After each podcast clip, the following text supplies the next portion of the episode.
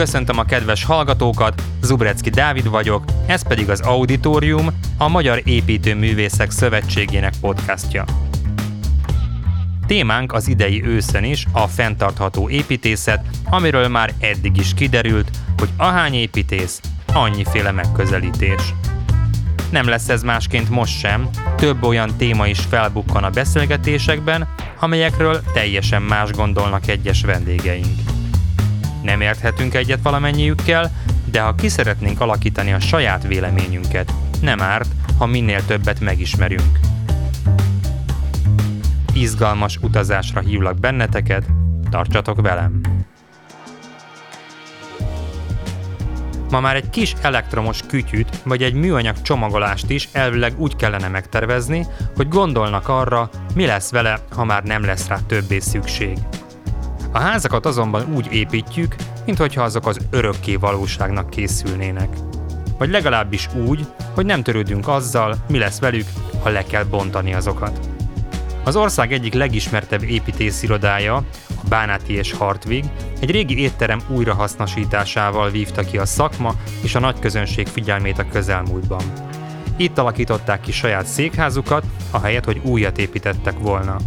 Az iroda egyik alapítójával, Hartvig Lajos DL-ával arról beszélgettünk, mi is az a körkörös építészet, milyen lehetőségei és akadályai vannak a meghonosodásának, hogyan jelenik meg ez a saját munkáiban, és persze arról, hogy mit is jelent számára a fenntarthatóság.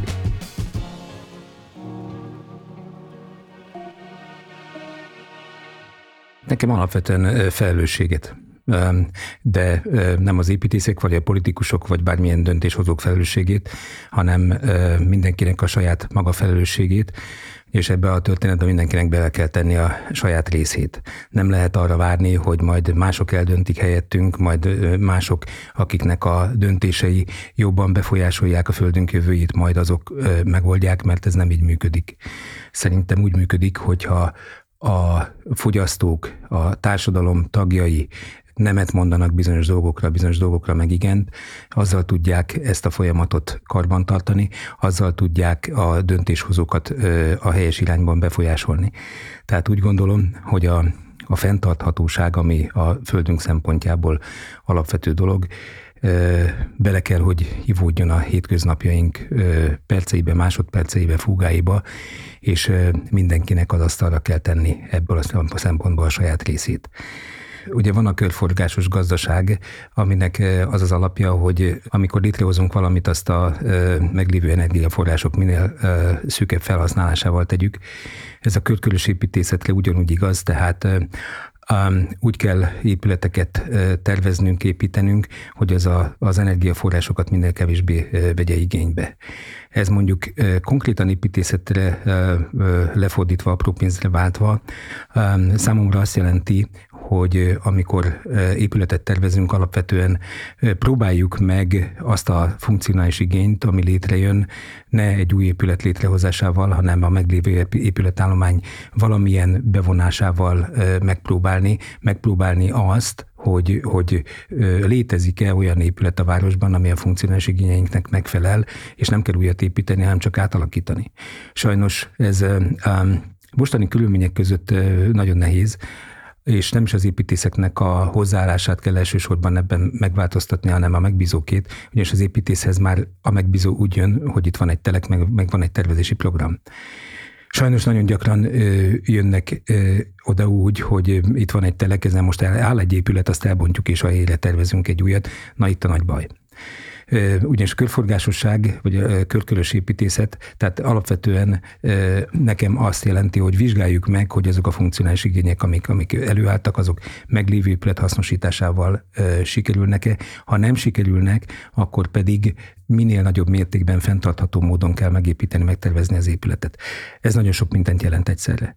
Tehát az, hogy megújuló anyagokat használjunk, tehát például vasbeton, cement, acél, ezek nem megújulóak, tehát például építkezünk, hogyha lett fából. Ez ma még sci-fi sajnos Magyarországon, de máshol meg nem.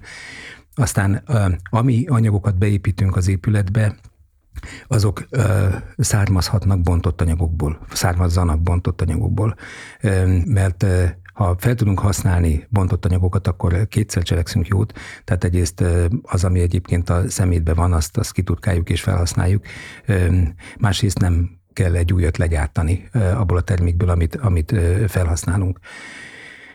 Jelenti azt is, hogy próbáljuk az épületet olyan flexibilisre tervezni, ami erre csak lehet, tehát hogy ne az legyen 30 év múlva az épület tulajdonosának a döntése, hogyha esetleg más funkciót szeretne az épületbe betelepíteni, hogy ezt az épületet akkor most elbontjuk és helyette építünk egy újat, hanem okos trükkökkel próbáljuk az épületet olyanná tenni, hogy mindenféle átalakításnak elébe tudjon menni. Ez nagyon sok apró tanulsághoz vezet. Illetve azt is jelenti, hogy ha majd egyszer mégiscsak elbontják az épületet, akkor az épület anyagai újra felhasználhatóak legyenek, tehát már úgy tervezzük az épületet, hogy majd, ha elbontják, akkor ez a tömítés, ez ilyen meg ilyen felhasználás alá esik. Hartvig Lajos, DLA, építész, a Bánáti és Hartvig Építész Iroda egyik alapító tulajdonosa. A Budapesti Műszaki Egyetemen diplomázott 1985-ben, melynek ma oktatója is. Elvégezte a Magyar Építészkamara mesteriskoláját, majd a Pécsi Tudományegyetemen szerzett DLA fokozatot. Eredetileg egyetlen megbízás kedvéért alapítottak céget Bánáti Bélával 1996-ban. A közös munka azonban olyan jól sikerült, hogy azóta is működik a Bánáti és Hartvig Építész Iroda, mely ma már több mint 50 főt foglalkoztat, és számos országosan ismert épületet jegyez. Alkotásaik igen sokszínűek. Vannak köztük oktatási intézmények, mint amilyen a Budapesti Német Iskola hegyoldalba illesztett, félkörívbe rendezett, változatos egységeinek sora, vagy amilyen a Kecskeméti Campus első tömbje, mely izgalmas homlokzatával, forgatható előadójával és levegőbe feszített tojás alakú tőzsdetermével hívja fel magára a figyelmet. Ugyanakkor Hartvig Lajos nevéhez számos családi ház, villa, irodaház és társasház tervezése is fűződik. Utóbbiak közül az angyalföldi Green Court Residence érdemel figyelmet, melynek ritmikusan hullámzó homlokzata üde színfoltot jelent a budapesti lakóházépítészetben. A tervei szerint megújult történelmi épületek közül a Gerbeaud Irodaház a legismertebb. Pályája során figyelme egyre inkább a fenntartható, körkörös építészet irányába fordult. Saját székházukat már ebben a szellemben tervezték meg, mellyel számos szakmai elismerésben részesültek. Többek között elnyerték a Média Építészeti Díját is. Hartvig Lajos az alkotás mellett folyamatosan képzi magát, érdeklődése pedig túlmutat az építészet határain. 2016-ban az ELTE Pszichológiai Intézetében, 2019-ben pedig a Kürt Akadémián szerzett képesítést. A hagyományos építészpályának a csúcsát jelentik a nagy, önálló, új építésű projektek, ahol az építőművész úgymond megvalósíthatja önmagát. A Bánáti és Hartvig építésziroda már túl volt jó pár ilyen épületen, amikor hozzáfogtak saját székházuk kialakításához egy régi épület átalakításával. Kíváncsi voltam, vajon mindig is szerettek volna egy ilyen munkát elvállalni, csak nem volt rá lehetőségük, vagy negyed évszázad alatt ők is változtak a világgal, és most ért meg bennük ez a szemlélet. Azt gondolom, hogy az építészetnek, illetve a társadalmi diskurzusnak is helyeződnek át hangsúlyai. Tehát 25 éve, amikor alapítottuk az irodát, nyilván akkor is fontos volt a fenntarthatóság, de nem volt annyira fókuszban, mint most. Tehát mi mindig képviseltük a fenntarthatóság szempontjait az épületeinkben, de az tény, hogy legpregnánsabban akkor tudtuk ezt felszínre hozni, azt arra tenni, amikor a saját irodánkat, mivel hogy mi voltunk a saját magunk megbízói, építettük, és hát azt is meg kell, hogy mondjam, hogy mondjuk ennyire kommunikatív módon, ennyire emblematikusan azóta se sikerült egyik épületünkbe se ezeket az elveket transponálni, holott törekszünk rá. Tehát amit az ember ugye a saját épületével el tud követni, vagy meg tud mutatni, meg tud valósítani, azt, hogyha más megbízásából dolgozik, akkor egyáltalán nem biztos, hogy így sikerül. Szóval az a rossz hírem, hogy egyáltalán nem biztos, hogy ezentúl a Bánáti Hartvig építésziroda futószalagjáról ilyen épületek fognak lekerülni, mert mert ez saját magunknak rendben volt, de ez nem mindenkinek. Picikét mesélj erről a házról, mert bár sokat írtunk, meg beszéltünk róla, de szerintem annyira példaérték, hogy érdemes elővenni újra a történetét, hogy ez hogyan született meg ez a ház. Alapvetően úgy, hogy kinőttük a régi irodánkat. A Vaskapúca utcában volt egy lakóépületben, és elhatároztuk, hogy egy új irodába költözünk. Nagyon béna volt a működésünk, ugyanis az első emeleten volt egy irodának a nagyobb része, aztán a földszinten béreltünk mellé egy éttermet, a kettő között nem volt összeköttetés, csak az utcán keresztül, és mikor már ezt a felállást is kinőttük, akkor élődött meg a gondolat, hogy próbáljunk valami egységeset, jót. És hát elég alapvető volt az, hogy nem új épületet építünk, hanem megpróbáljuk ezt a bizonyos keresést, hogy biztos, hogy van olyan épület Budapesten, ami jó lesz nekünk, csak meg kell találni. A tétel már majdnem megingott egyébként, mert egy évig kerestünk, és ez olyan érzés volt, mint amikor az embernek kell egy nadrág és turkáról jár, de az egyiknek a fazonja nem tetszik, a másiknak a mérete nem jó, a harmadiknak meg túlszakadt a feneke, és szóval turkáltunk, és egy év után jött az egyik kollégánk, hogy látta a villamosból ezt az épületet, és ki volt rá írva, hogy eladó. Megnéztük, és egyből szerelembe estünk, és megvásároltuk. A Dom Pepe volt egyébként, aki ezt nekünk eladta, ugyanis ők megvették azzal, hogy pizzériát szeretnének oda csinálni, de aztán a lakók ellenállása folytán ez meghiúsult, és ezért aztán eladósorba került az épület. Ami egyébként eredetileg étterem volt, tehát egy Arborégia nevű étterem volt már 1963-ban, amikor ez az épület megépült. Akkoriban ez egy nagy hírű és Budapesten eléggé fókuszban lévő vendéglátóipari egység volt, 14 tagú cigányzenekarral, és elég sok cikket lehetett találni annak a korabeli sajtóból. Például egy érdekes vita bontakozott ki körülötte, hogy a KISZ azt javasolta, hogy ez legyen alkoholmentes szórakozó hely, amire a környezők, akik oda jártak voltak éppen, meg a tulajdonosok, azok meg nem nagyon akartak ebbe az utcában belemenni, úgyhogy de kibontakozott egy ilyen társadalmi vita. Szóval egy fontos hely volt, aztán hát valószínű, hogy a tető az tönkrement, erre nincsen adat, de az a tető, az a terasz, ahol régen táncoltak, az mikor mi megvettük, akkor már egy járhatatlan szigetelésű lapos tető volt. Sajnos a mai napig az, ennek a sorsa még nem rendezett, de annyira megragadó volt ezzel a lépcsővel, ami felvezetett a teraszra, illetve a felső kolonácsorral, hogy egy olyan épület, ami kicsit emblematikus, nem nagyon, de azért egy emlékezetes pontja annak a vidéknek, és egyébként jobbra park, balra park, elődre park, és tehát maga a szűkebb környezet is annyira vonzó volt, hogy ezt nagyon gyorsan rendőtöttük, hogy megveszük.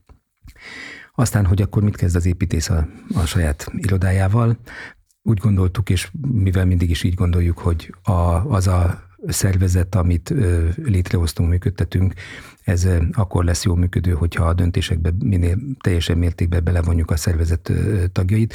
Úgyhogy kiírtunk egy házi pályázatot, amire nagy lelkesedéssel a kollégák 7 pályamunkát adtak be, amiből alakítottunk egy zsűrit, aminek magunk is tagjai voltunk, illetve volt egy társadalmi zsűri is, ami az iroda többi tagjának a szavazatából állt, és a zsűri lőcseivel a tervét hozta ki győztesnek, és hála Istennek a társadalmi zsűri is őt szavazta meg elsőnek, úgyhogy ebből a szempontból egy konszenzus alakult ki. Ez nagyon jótékonyan hatott, úgy gondolom, mert a tervezést nyilván az egész iroda nem tudott mindenki belefolyni ebbe tevőlegesen, de időről időre szondáztuk a kollégákat, hogy most errefelé megyünk, mit gondolnak róla, és időről időre tudtak visszajelzéseket adni, úgyhogy lehet azt mondani, hogy ez egy konszenzuális terv valósult meg a végére.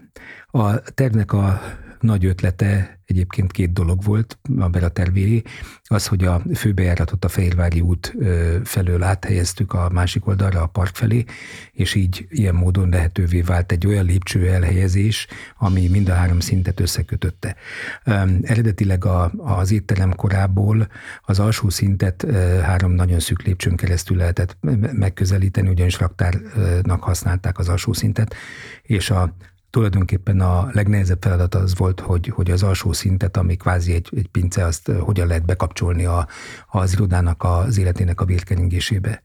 És hát ezt úgy oldottuk meg, hogy három szakaszban kibontottuk a födémet, így módon vizuális összeköttetést teremtettünk a földszint emelet és az alsó szint között, és ebbe a keletkezett légtérbe helyeztünk be egy háromkarú lépcsőt, ami így rögtön a bejárat mellé tudott kerülni, tehát nem kell a munkaterületen átközlekedni ahhoz, hogy a felső vagy az alsó szintre leérjen valaki, és a portát is, és hát a recepciót is eléggé jól a bejárat mellé sikerült így elhelyezni.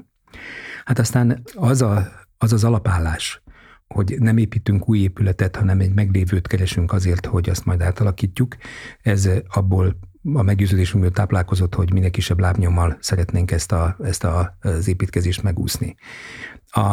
Kiszámoltuk, vagyis hát a fiam számolt, aki már ezzel foglalkozik, hogy 380 fának kellett volna 100 éven keresztül elnyelni azt a karbon mennyiséget, ami akkor keletkezett volna, hogyha nem meglévő épületet hasznosítunk, hanem egy új épületet építünk. Ez úgy gondolom, hogy eléggé döbbentes szám. Szóval, hogy mikor kijöttek ezek a tonnák, akkor úgy gondolkodtunk azon, hogy ezzel nem lehet mit kezdeni, mert hogyha azt mondjuk, hogy 34 tonna, vagy nem is tudom már mennyi széndioxid keletkezik ezzel az emberek, hogy nem nagyon tudom mit kezdeni ezzel az adattal, és akkor úgy gondoltuk, hogy ez a 380 fa 100 év alatt ez azért mond valamit, szóval ez így számosítható, meg elképzelhetővé teszi. Ennek a túlnyomó mennyisége különben a vasbeton szerkezetből fakadt, tehát annak a megépítése a legesleg környezetterhelőbb. Tehát úgy gondolom, hogy a legfontosabb dolog ez volt a környezettudatosság felé tett úton, hogy nem újat építettünk, hanem felhasználtunk egy meglévőt. Aztán vannak még apró cselekedetek, amik inkább így jó kommunikálhatók, de ebből a 380 fából, mit tudom én, 20-at jelentenek maximum. Tehát például az, hogy a homlokzaton nagyon sokat gondolkodtunk, hogy hogyan hőszigeteljük egyáltalán, mit csináljunk azokkal a portálszerkezetekkel, amik hát igaz, hogy termopán üvegezésűek voltak, de hőtechnikailag már abszolút nem feleltek meg a mostani követelményeknek. Tehát akkor, hogy mikor teszünk nagyobb rosszat, akkor, hogyha ezeket benhagyjuk, és akkor fűtjük az utcát évekig, vagy pedig kiszedjük őket, újat gyártatunk ezzel, megint csak növelve a lábnyomot, viszont akkor nem fűtjük az utcát. Úgy döntöttünk, hogy kicseréljük őket, de a meglévő szerkezeteket, ezeket felhasználjuk, és ezeket elég jól sikerült felhasználni a tárgyalók válaszfalaiként, ott ugyanis hőszigetelési követelmények nincsenek. Aztán ugyanígy voltak olyan elemei a homlokzatnak, amit sikerült visszaépíteni, tehát volt egy olyan üvegtéglafal a homlokzaton, ami szintén hőtechnikai okokból nem volt megőrizhető. Ezeket is beépítettük, szétszettük, és hát a kivitelezőt rábeszéltük, mert ez nem volt azért egyszerű, hogy ezeket az üvegtéglákat nem úgy kell elbontani, hanem úgy, hogy szépen egyenként, és le kell tenni, és meg kell tisztítani, és lent pedig a tárgyaló falaként ezt is beépítettük. Aztán a radiátorokat is igyekeztünk újra hasznosítani, bár a gépésztervezőnk nagyon nem tetszett az ötlet, azt mondta, hogy sose lesz olyan, hát mondtuk, hogy tudjuk, hogy sose lesz olyan, ami régi, az sose lesz olyan, mint egy új, és mindenek ellenére, amit sikerült megőrizni, és nem loptak el a bontás során, azt felújítottuk, és beépítettük, és csak egy kicsivel drágább, mint hogyha újat vettünk volna. Próbáltuk redukálni a felhasznált anyagokat, és rögtön a tervezés elején az egyik jelszó volt, hogy ne burkoljunk le, ne fessünk le semmit, csak azért, hogy szép legyen. És hát ez egy érdekes módon az építészeti formáknak, textúráknak egy olyasfajta, újfajta együttállását mutatta meg, amit egyébként mások is használnak, tehát a mögötted levő fal is így kvázi mutatja magát. Úgy gondolom, hogy kézben tartottuk ezt a folyamatot, tehát nem mindenhol automatikusan, de ahol ezt lehetett használni, ezeket a tanulságokat, ott tényleg pusztán azért, hogy szép legyen, nem burkoltunk, nem festettünk le semmit. Ezért aztán sokan, mikor meglátják az irodát, azt kérdezik, hogy mikor fejezzük be, amit én azt szoktam mondani, majd akkor, hogyha használt festéket kapunk. És azért hallgatók kedvéért elmondom, hogy ez esztétikailag egy nagyon-nagyon nívós és mutatós épület, tehát jó benne lenni, és jó végig sétálni a szinteket, tehát nem látszik, hogy ez takarékosságból született, vagy fenntarthatóságból született csak, hanem esztétikailag is egy komoly értéket képvisel. És van még egy aspektusa ennek, ami szerintem nagyon izgalmas, hogy ezzel nem egy 100 éves házat mentettetek meg, hanem egy háború utáni modern épületet, amire még mindig kevés példa van azért. Ezek az épületek pedig szintén jól használhatók. Tehát azt gondolom, hogyha a figyelem majd esetleg jobban ráirányul arra, hogy ezeket az épületeket mennyire lehet használni, akkor nagyobb szerepet kapnak. Egyébként ennek az épületnek az architektúrája így most az a helyzet, hogy elveszett. Tehát ennek az épületnek volt egy szépsége, egy másfajta szépsége, mint amilyen most van neki. Nem volt sem műemlék, sem pedig listázott, vagy bármi módon nyilvántartott, de voltak olyan kerámia betétjei, meg tagozatai, amik azzal, hogy lehőszigeteltük a homlokzatot, elvesztek, és kvázi egy másik fajta építészeti minőséget voltunk kénytelenek felmutatni. Ezen nagyon sokat gondolkodtunk egyébként, hogy ennek a korszaknak ez a, hát nem emblematikus darabja, de mondjuk valamiképpen szem előtt levő darabja, ez mennyire tüntethető el ilyen módon, és próbálkoztunk így a hőszigetelt felületre visszahozni ezeket a motivumokat, de nagyon beteg lett, szóval úgy döntöttünk, hogy egy mai építészeti arculatot adunk neki őszintébe. Mind a mellett én gondolom, hogy ezeknek az épületeknek is valamikor eljön az az időszaka, amikor kiderül, hogy jól hasznosíthatók egyéb célokra is. Tehát gondolok arra, hogy például az épületnek, ezeknek az épületeknek a földszintjei szerintem abszolút alulhasznosítottak, tehát azoknak az utcáknak sokkal jobb minőséget lehetne adni, sokkal tágabb funkciókat lehetne berakni, és ezek az épületek alkalmasak is le.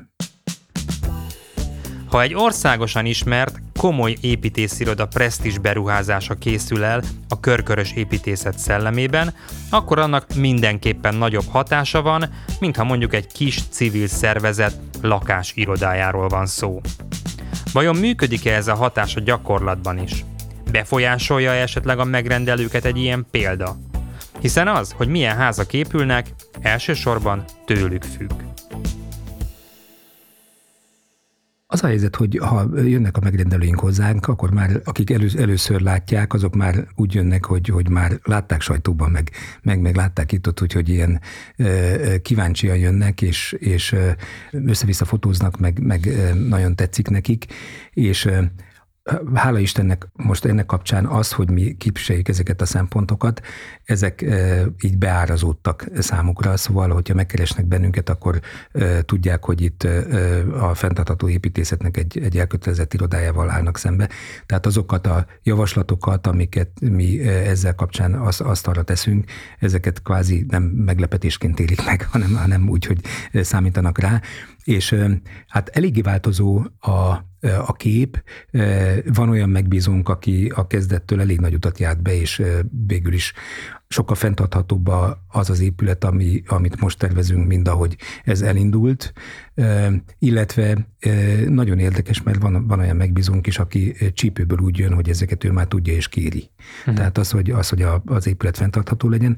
És hát az a jó hír, hogy a multik, tehát a nagy cégek, akik ipari mennyiségű beruházással foglalkoznak, nekik már általában saját fenntarthatósági sztenderdjük van, és attól, hogyha az építész nem akarja, akkor mondják neki, hogy ezt így kell csinálni.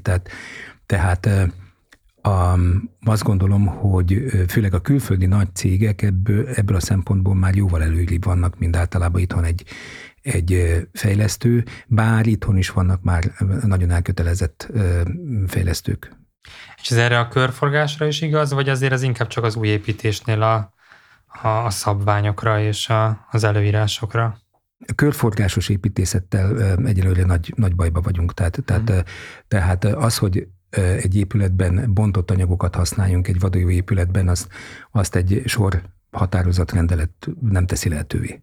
Tehát be kell minősíteni, tehát minősített anyagokat lehet beépíteni új épületbe, tehát hogyha én most egy vadójú épületbe bontott ablakokat szeretnék berakni, akkor ezt általában nem a megbízón, vagy nem csak a megbízón bukik el, hanem nem engedik rendeletek. Uh-huh. Tehát nem felel meg egy csomó mindennek. Ehhez még rengeteg hatalmas utat kell megtenni. Tehát az, hogy a bontott építőanyagoknak a felhasználása, illetve a bontás maga milyen módon megy végbe, itt kezdődik. Tehát az, hogy most van egy épület, azt romba bontják, ez a Petrovszki Krisztiánnak a szava, de nagyon tetszik, tehát hogy romba bontunk egy épületet, vagy szelektíven bontunk egy épületet, ez egy elég alapvető különbség, és hogyha romba bontunk, akkor azt már ott tette meg a fene. Tehát onnan nem tudunk kinyerni semmit, az megy a levesbe. Hogyha szelektíven bontunk valamit, akkor ott van esély arra, hogy ezek a szerkezetek bekerülnek egy vérkeringésbe, és esetleg újra felhasználás alá kerülnek, de ehhez még nagyon-nagyon sok minden hiányzik. Tehát a szelektív bontás ugye sokkal-sokkal drágább, mint a rombabontás, tehát ahhoz az kell, hogyha mondjuk kibontatok a bontó céggel egy ablakot, akkor azt nem úgy bontom, hogy törik minden, hanem vigyázva kiveszem, deponálom, elszállítom valahova, és reménykedek abba, hogy ez majd valaki megveszi. Na most, hogy reménykedek azt, hogy valaki megveszi, az szinte nulla reménnyel, mert nincs igény rá. Tehát nem keletkezett meg ennek az igénye, nem társadalmiasodott az a felismerés, hogy a hulladék az nem feltétlenül hulladék, mert lehet újrahasznosítani, lehet gondolkodni azon, hogy lehet felhasználni. Például az egyik kedvenc épületemben, az Amsterdami Amro Bank épületében például a padlót, azt bontott nyílászáróknak, ablakoknak a felszeletelésével állították elő. Tehát nagyon sokfajtaképpen fel lehet használni, úgy gondolom, bontott anyagot, de ez ma még nagyon-nagyon nehéz és nagyon a holdba van. Új épületekkel, amit lehet, az a különféle LEED BREEAM certifikációknak a megcélzása és annak az elérése. Én hiszek abban, hogy amelyik épület minősített, annak sokkal kisebb a lábnyoma, mint amelyik nem minősített. Tehát ebben kell egyetértésre jutnunk a megbízóval, hogy ebben legyünk minél célra törőbbek és hatékonyabbak. Te oktatsz is egyetemen. Hogy látod a hallgatókat? Ők mennyire nyitottak erre, vagy akár mennyire járnak előttetek, vagy a mai építészek előtt ebben? Hát ez jó kérdés, mert pont tegnap tartottam egy előadást a másodéves hallgatóknak, és fenntartható építészetről, és nagyon nyitottan fogadták, és nagyon örültek, hogy ilyenről hallanak. Hát az egyetem nekem egyrészt ebből a szempontból egy nagy kudarc, mert most már lassan másfél éve próbálom azt elérni, hogy a fenntartható építészetnek legyen egy saját kurzusa, egy szabadon, vagy kötelezően választható tantárgy, amire hát nem nyitott az egyetem. Tehát abban az értelemben nyitott, hogy mindenki azt mondja, persze, nagyon kell, csak aztán nem történik semmi. A fiatalok szerintem erre nagyon nyitottak. Tehát csak hiányzik hozzá a tárgyi tudásuk, de az a szomorú valóság, hogy az oktatóknak is. Tehát van egy olyan képünk, ez a HUGBC-ben vagyok elnökségi tag, és ott szoktunk ezen agyalni, hogy hogyan lehetne a fenntartható építészetet az egyetemekre bevinni. Az lenne jó, hogy aki kijön az egyetemről és egy diplomát kap, az a fenntarthatóságról azért megfelelő módon a mai kor követelményének megfelelően informálva legyen. Ez most sajnos nincs meg, és nem is látom, hogy lesz meg. Most én a saját tanszékemen próbálok itt a fenntarthatóság mellett a lakó tanszéken lobbizni, és hát a hallgatók úgy gondolom, hogy erre nagyon, nagyon fogékonyak. Tehát, hogyha beszélünk róla, akkor odafigyelnek, és most hála Istennek a lakóépület tervezési tanszéken most a félévi feladat is egy kicsit a fenntarthatóság köré csoportosul, hogyha esetleg minden tanszéken az aktuális tervezési feladatnak egy szerves része volna, hogy gondoljunk a fenntarthatóságra, akkor az jó volna. Ma még sajnos a diplomamunkákban sem látom ennek nyomát se. Szóval lenne még hova fejlődnünk, és nem csak az oktatás terén. Vajon hogyan tudnánk meghonosítani Magyarországon is a körkörös szemléletet, az építészeten belüli újrahasznosítást? A politika feladata lenne a változás? Szigorúbb szabályozásra és szankciókra lenne szükség? Tiltani kellene a romba bontást? Vagy akár mindenféle bontást? Konkrét választ természetesen senki nem fog adni ezekre a kérdésekre. Nem tudom pontosan, hogy melyik országban hogyan van szabályozva, de ahogy tudom, Bécsben például gyakorlatilag nem adnak ki bontási engedélyt. Tehát hatóságilag van nagyon-nagyon megnehezítve az épületeknek az elbontása, ahhoz képest, hogy Budapesten szétnézek, mindenhol bontanak. Tehát olyan épületeket, hogy egészen meglepő. Tehát hatósági eszközökkel mindenképpen, de én azt gondolom, hogy ha mindig a politikusokra meg a hatóságokra várunk, akkor nagyon le fogunk maradni. Tehát szerintem mindenkinek a saját mikrokörnyezetében meg kell tenni azokat a lépéseket, amiket megtehet, értve az alatt, hogy egy ilyen kis mikrotörténet, hogy nekem volt egy egyszemélyes küzdelmem a műegyetem büféjével, ahol még tavaly is műanyag szívószál volt kirakva műanyag pohárba, és szívós munkával elértem, hogy idén most már újrahasznosítható szívószálak vannak. Szóval hogy azt gondolom, hogyha így felismerve azt, hogy merre kéne menni, és hogy az ember nem csak saját maga teszi meg azokat a lépéseket, amiket meg kell tenni, például jó lenne, hogy ez nem műanyagból lenne ez a palack, hanem másokat is megpróbál rávenni erre, akkor meg arra, hogyha már másokat is rávettünk, akkor a mások is vigyék haza, meg a baráti körben terjeszik, akkor azt gondolom, hogy messzebb létünk, mint hogyha a politikusainkra várunk. Egyébként vannak ilyen irányú mozgások, tehát például egy érdekes dilemma az, hogy mint mondtam, a multik eléggé környezettudatosak. Szóval a policyjukban van környezetvédelmi politikájuk, meg ESG, meg egy csomó olyan írott és íratlan követelményrendszer, ami nekünk még a holdban van. Tehát például az ESG, mint fogalom, ez most kezd így az építőiparba terjedni, holott ennek már jó néhány éves múltja van. Na most az egy nagyon érdekes dilemma, hogy van egy fejlesztő, aki mondjuk egy irodaházat akar építeni, és a feltételezett bérlői igényeknek próbálja megfeleltetni az irodaházat, és például ezért ő azt gondolja, hogy ha a hőmérséklet, ami megengedett az irodába, az télen nem lehet kevesebb 23-nál, nyáron 25-nél. Ezek most már így az energiaválság miatt talán nem igazak, de azért még valamennyire. És ezért aztán ekkora kazán, meg ekkora hűtőrendszer kell, ami a legmelegebb, meg a leghidegebb napokat is kiszolgálja, amíg jönnek esetleg azok a bérlők, akik egyáltalán nem így gondolkodnak, azt gondolják, hogy hát igen, hogyha ezzel takarékosabb, meg környezetudatosabb vagyok, akkor nekem jó a 26-27 fok nyáron, télen meg a 19-20. Tehát ilyen értelemben nem biztos, hogy összeérnek az igények, és ilyen értelemben azt gondolom, hogy a felhasználók néha jóval tudatosabbak, mint a fejlesztők.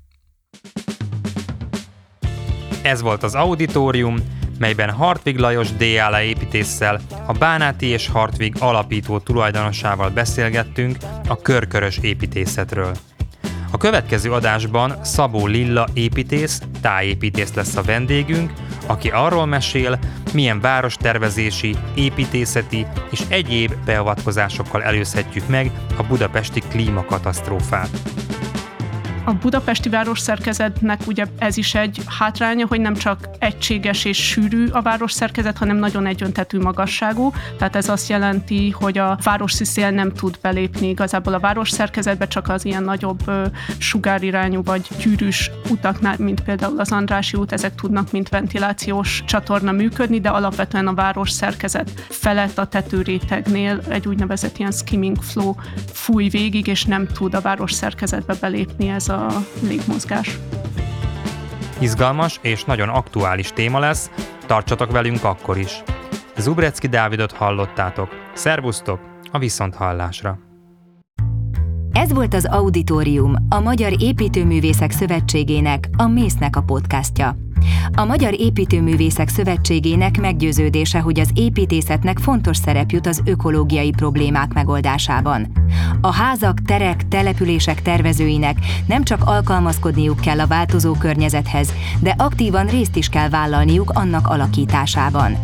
A 21. század építészeinek olyan szempontokat is figyelembe kell vennie tervezés közben, amilyeneket elődjeinek soha nem kellett. Erről pedig nem csak a szakmán belül kell beszélni, hiszen a megváltozott feltételeket a felhasználóknak, a megrendelőknek is ismernie kell. Szerkesztő műsorvezető Zubreczki Dávid. Felelős szerkesztő Libor Anita. Kreatív producer Pentelényi Kovács Tímea. Hang- és utómunkaszerkesztő Újvári János. Narrátor Zsigmond Tamara.